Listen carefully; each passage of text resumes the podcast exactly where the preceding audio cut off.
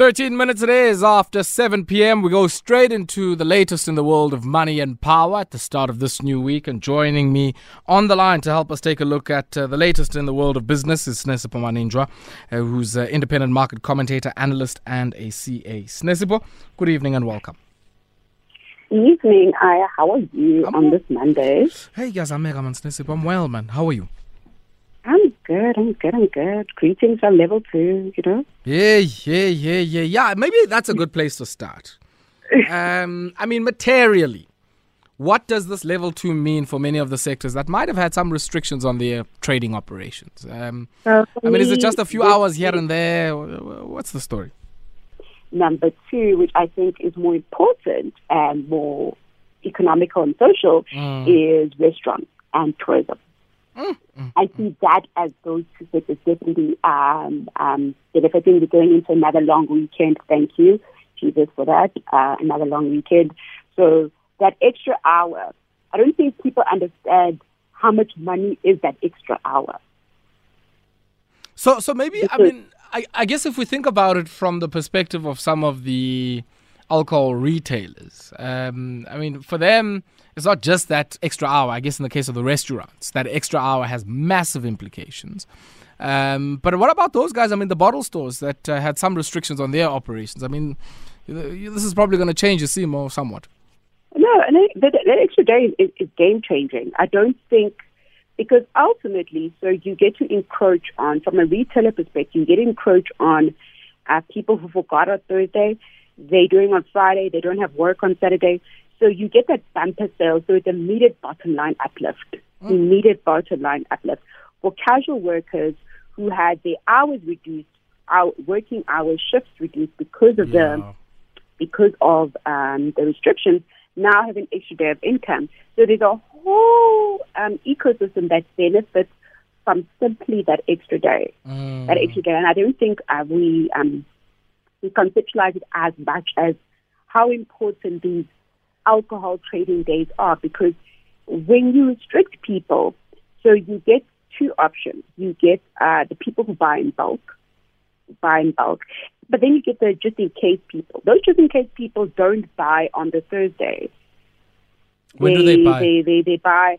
So that extra day, um, if you've forgotten, if you've, um, it just, and and it and it fits right through the summer season. We're getting into summer.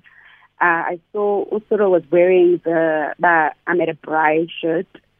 I'm at a Braai Zolo. So we're getting into that season. Is that what that I shirt is called? Ah, they call it the Nelly M shirt. That's what the kiddies call it. You know the story behind that shirt, though? Those those shirts is Nelly M. Actually, I don't. So it's called a, it's, it's called a batik. So it's an Indonesian shirt uh, like a national shirt as Indonesia. So Nelson Mandela got it as a, pre- a present from I think was it Suharto or Sukarno. I always mix them up. One of the former presidents in Indonesia. Um, and yeah, so you know, wherever you go to a place in Indonesia, they always have a batik somewhere. So um, it's always interesting to be like, ah, oh, you guys, you guys have Mandela shirts here as well. They're like, no, he got it here.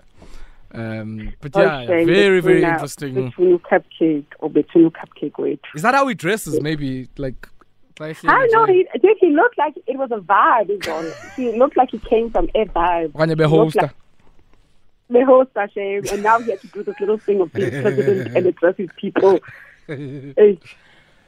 ah, Sinesipho, let's shift away from the president and uh, his choice of uh, shirt and batik and Nelly M shirts and shift our attention to Ethiopia, where this consortium here, which includes the Sumitomo Group, Safaricom, Vodacom, through a holding company which uh, will be uh, registered out in the Netherlands, uh, is going to yeah, commence with the provision of mobile telecoms out in uh, Ethiopia, uh, the most recently liberalized telecoms market on the continent.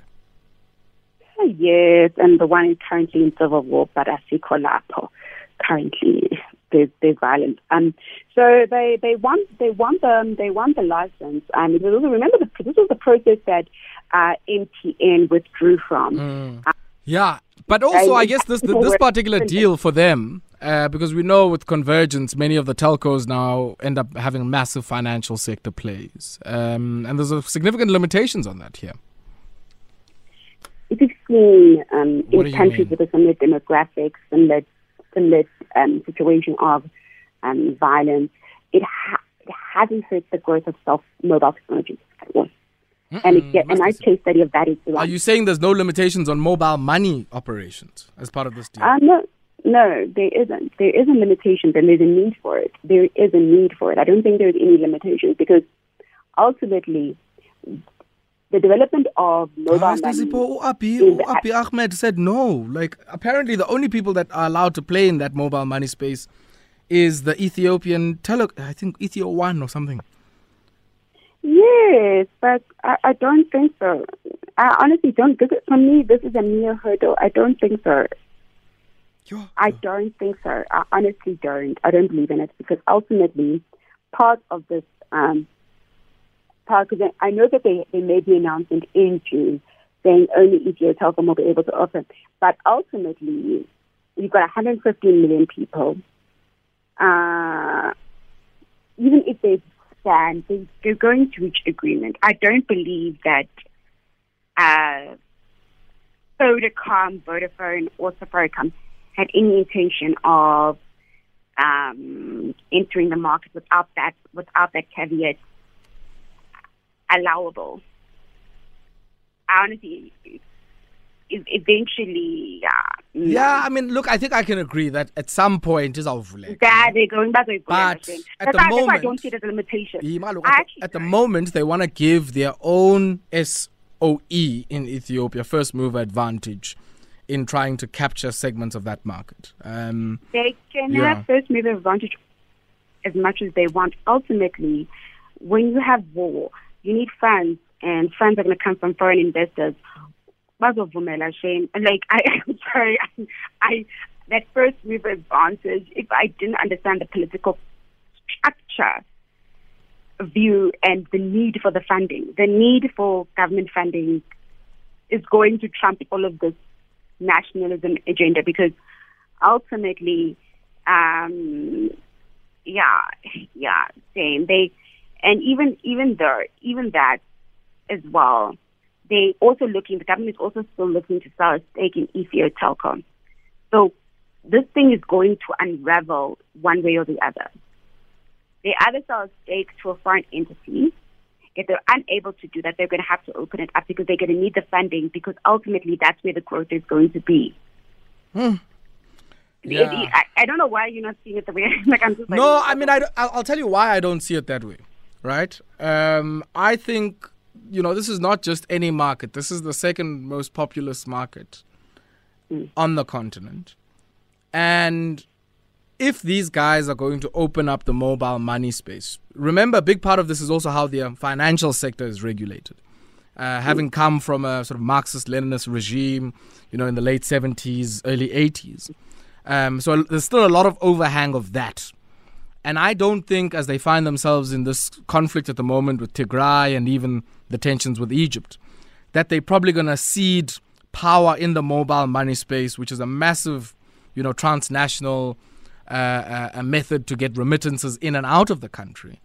Um, I, I I certainly don't see them opening it up anytime soon. Um, and I think that was one of the big things that certainly, you know, to some degree scuppered the, the effort of, of MTN there. Because if MTN had gone in and still had the mobile money offering, I mean, that would have made them, yo, I can't even imagine what on the continent. No, no, no. no so, so I'll, I'll even tell you the funny part. So that's why I said it's going to be a function of money because specifically, and if you look at where they are Mm. and global diaspora, global diaspora, what makes mobile money attractive is the remittance. Exactly. And if you can't get that remittance, and you might be blocked by sanctions and stuff. So, uh, like I see them. Let me tell you what I think is gonna happen, mutating. I think what, what might happen here is that after a while, and I don't know what a while could be, maybe three to five years or so, they might go for a strategic deal, right? Where Ethiotel, still as the holder of the mobile money license, strikes up a strategic equity partnership with one of the big players, and, I'm, and I suspect it might be MTN. But I don't see an MTN going in to the mobile money space as MTN in Ethiopia. Not anytime soon. No, they remember they withdrew. They didn't even go. They withdrew their offer. No, They no, I'm like, saying uh, no. I could even use Safaricom, right? I don't see Safaricom going into the mobile money space or being given a license by the registrar of banks or whatever in Ethiopia anytime soon. And that's just my reading, I guess, of the political situation here. But I mean, no, then eventually going to case to it. It's, it's, it's, are you, are you, are you're saying it's three years. Three years. I promise you, I will give it a year. Yeah, I guess guns I are expensive, man. I guess. Yeah. Guns are expensive. you, me, money will push you. Money will push you. Right. Money pushes decisions, and once I understand that money pushes decisions, money pushes decision. The need for money pushes. That's why I, I, I was like, you know what? Mm. A lot of these revolutionary people, it always boils down to money. It always, always. Stacey, I want us to pause here for a second. We're going to take a quick break. Uh, but uh, when we come back, uh, I want us to take a look at what uh, has come out of famous brands um, and uh, how some of their divisions operated there. And then also, it seems there's a global capex boom. So uh, we'll touch on that and I guess uh, how many industrialists and others are reading demand conditions across the world. Uh, anything from noodle manufacturers right through to those who manufacture electronics and semiconductors. We take a brief break and when we come back, we continue with Sinesipho Maninjwa.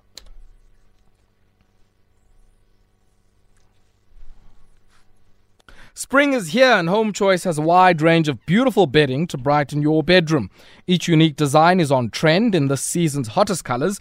Plus, you can mix and match multiple looks with just one bedding set because the coordinated pieces are fully reversible. Give your room a fresh new look today with Home Choice bedding from only 499 Rand.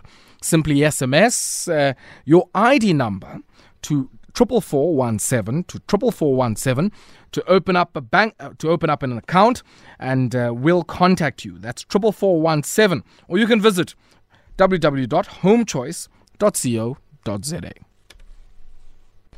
It's our wrap of the top business stories, and uh, I'm in conversation with Sinesipho Maninjwa, CA, independent market commentator and analyst. And uh, we, uh, yeah, if you just joined us, we took a look at uh, the Vodacom Group uh, going into Ethiopia. And uh, yeah, we also know uh, Sinesipho, I mean, I guess it was the new year over the weekend out in Ethiopia. So, yeah, interesting moments of festivity there. But let's take a look just at this from the vantage point of Vodacom. they've taken a position of around 6. 25% here. Also, an indirect stake through their holdings in Safaricom. Uh, and uh, also, I guess uh, there's the other question of Sumitomo Corporation. Who's that? Hmm? Sumitomo. Sumitomo. Sumitomo Corporation. Who's that? Uh, that's the local party. Remember, there's localization as well there. IEPE. localization. So there's a local Japanese Ethiopian thing going.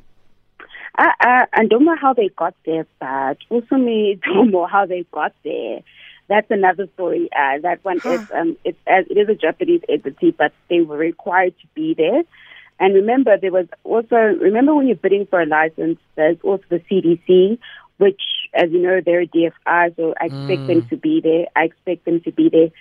Uh, so, so hey, how they got there because from what I understood, there had to be a localization. How they got there, I, no, I have no idea personally. Sure. Okay. Nice. You know, I you must tell the so truth. Sometimes you must tell the truth as Yazi actually. I, I no I mean I also had that question. I I mean I I guess I'm quite familiar with Sumitomo just as a Japanese diversified, you know, holdings company. They invest in all manner of things. But I certainly didn't expect them to be the um, I guess, local partner in this particular one. So no, no, no, no, And the funny part is, funny part is that I was just shocked as well. Yeah, in Santana, somewhere, yeah. And this does, this goes against their, um, it's not reading them, not goes against the word, it's, it's um, because they're a general trading group. Mm. Um, so it's, it's not something I would, um, expect. Uh, who am I? Whom am I? And yeah, it's like I said, I was, yeah, I was surprised. Mm. Let's shift our attention away from Addis Ababa for a second. Uh, it seems uh, a global index here of capital spend uh, shooting up 13%. Uh, this year, and uh, uh, this on the back of massive expectations that corporates are going to spend in capex in anticipation of what they see as pent up consumer demand but also in a context, I guess, of uh, very low uh, global interest rates. Uh, anyone from Walmart right through to the Chowdhury Group, which is manufacturing noodles out in Egypt, hoping to sell those and uh, I guess, uh, yeah, maybe compete uh, with the likes of Indomie, which is based out in Nigeria, uh, and uh, some of the more local players in this part of the world. What do you make of all of these investments in anything from equipment, structures, software, new plant, and almost any and everything we can think of? Uh, and it's also very different in that in like in 2008, 2008 brought about austerity and just darkness. People were just not spending. Now, I think also because people are dying, people are like, uh, uh let me just live my life. And I think it's very, very important. And like I always say, people like it's very important that we, we can sort of sort of seeing how people behave, how people behave. People are spending from just capex spend on similar levels to 2006. Mm, Remember how 2006 was? So why, why, why are people not buying back shares, which is what they normally do, or retiring debt with these nice balance sheets? Hi, well, why must you retire debt? Cost of debt is cost. Remember, it's, it's always debt is always. But that's what they always do, right? They they always you seldom hear how we're going to expand our plant. Uh, you know, there's always, I guess, the rejigging of that capital structure. But also, you've got like, also you're in a you're, you're in. A, okay, I'm of the fundamental belief that if companies are not investing, then you must fire management because management is not is not doing what they're supposed to, do, which is grow the business. They're not supposed to be maintaining the business; they're supposed to be growing the business. So for me, if you if the only better way to allocate capital is return of shareholder funds or paying them debt, then that you've got the wrong management. You should be always investing in the future and growing your business. I'm a believer in that uh, growth comes from investment and research and development. I'm a fundamental believer in that. But you can see the levels of growing and where they forecasted. They're 2005, 2006, 7 levels, around mm. there. But it also shows, um, it just shows that the, the demand that, that's actually going and the amount of money available in the system. There's yeah. money, and that's the thing. Um, there's money available in the system, but it's only available to those who can access it. And I think that's fundamentally the issue of capex. Yeah, I guess the there's money, a yeah, global, significant number, tons and tons of global liquidity. But as you say, I guess uh, for certainly those um, who I might add might not necessarily uh, be as desperate for it as some of us might be. Um, famous brands. What do you make of uh, yeah these guys who give us uh, Fego, Wimpy, uh, Milky Lane, uh, or Mil- yeah Milky Lane, eh? uh, and a few other brands. what do you make of how they've performed? better than expected. I think that we couldn't even buy takeaways. Hey man, you couldn't year. even buy fried chicken, you know. Yeah, we couldn't even buy hey, it was chips and all of that. Yeah, yeah, yeah. I mean, so they were closed. So now that they're opened and um, takeaways have come up, and remember this one, um, Famous Brands hits the middle class LSM market. If I if I can put it, this middle class LSM market, family owned, um, families and you know, because you know they've got the Steers, the Debonairs, the Fishaways, mm. that type of. So for them, for them, you know, being able to trade has been very positive. A big thing that's grown is, of course, online deliveries. Um, and but yeah, but there that there's still been some issues with the supply chains, of course, and a big, big interest um, increase in um, in in in in, in their e-commerce with their partnerships with your Mr. Delivery um, and Uber Eats and like and the like. But it's you know it's yeah they they they're recovering like because when you think about it, um, they had uh, manufacturing revenue increased by sixty five percent, logistics mm. went up by ten and that's simply simply because if from um, February to August now they were trading throughout. The year before they effectively closed, I think, on March. And I don't know when they reopened. I think last year, July, August, when takeaways reopened. So there was a period of no trading versus trading again. But like I said before, that extra hour, that extra hour is going to come in handy for, especially for these types of groups because it means that they'll be able to service more customers and you know, staff can start getting paid fairly. But it's but I do think that whole um, the impact of KZN, we're still quantifying that. Um, I understand mm. claims were just recently opened. Yeah. Um, so we still have to quantify that impact as well. But yeah, it's it's it, it's yeah, it's it's you know um, I like things like them brands because these are franchises. So the owners are not some high class management. It's ordinary people trying to make a living. Yeah, yeah, yeah. Sinesipho, we're to have to leave it there for this evening. As always, a pleasure catching up with you, and thank you very much for your time.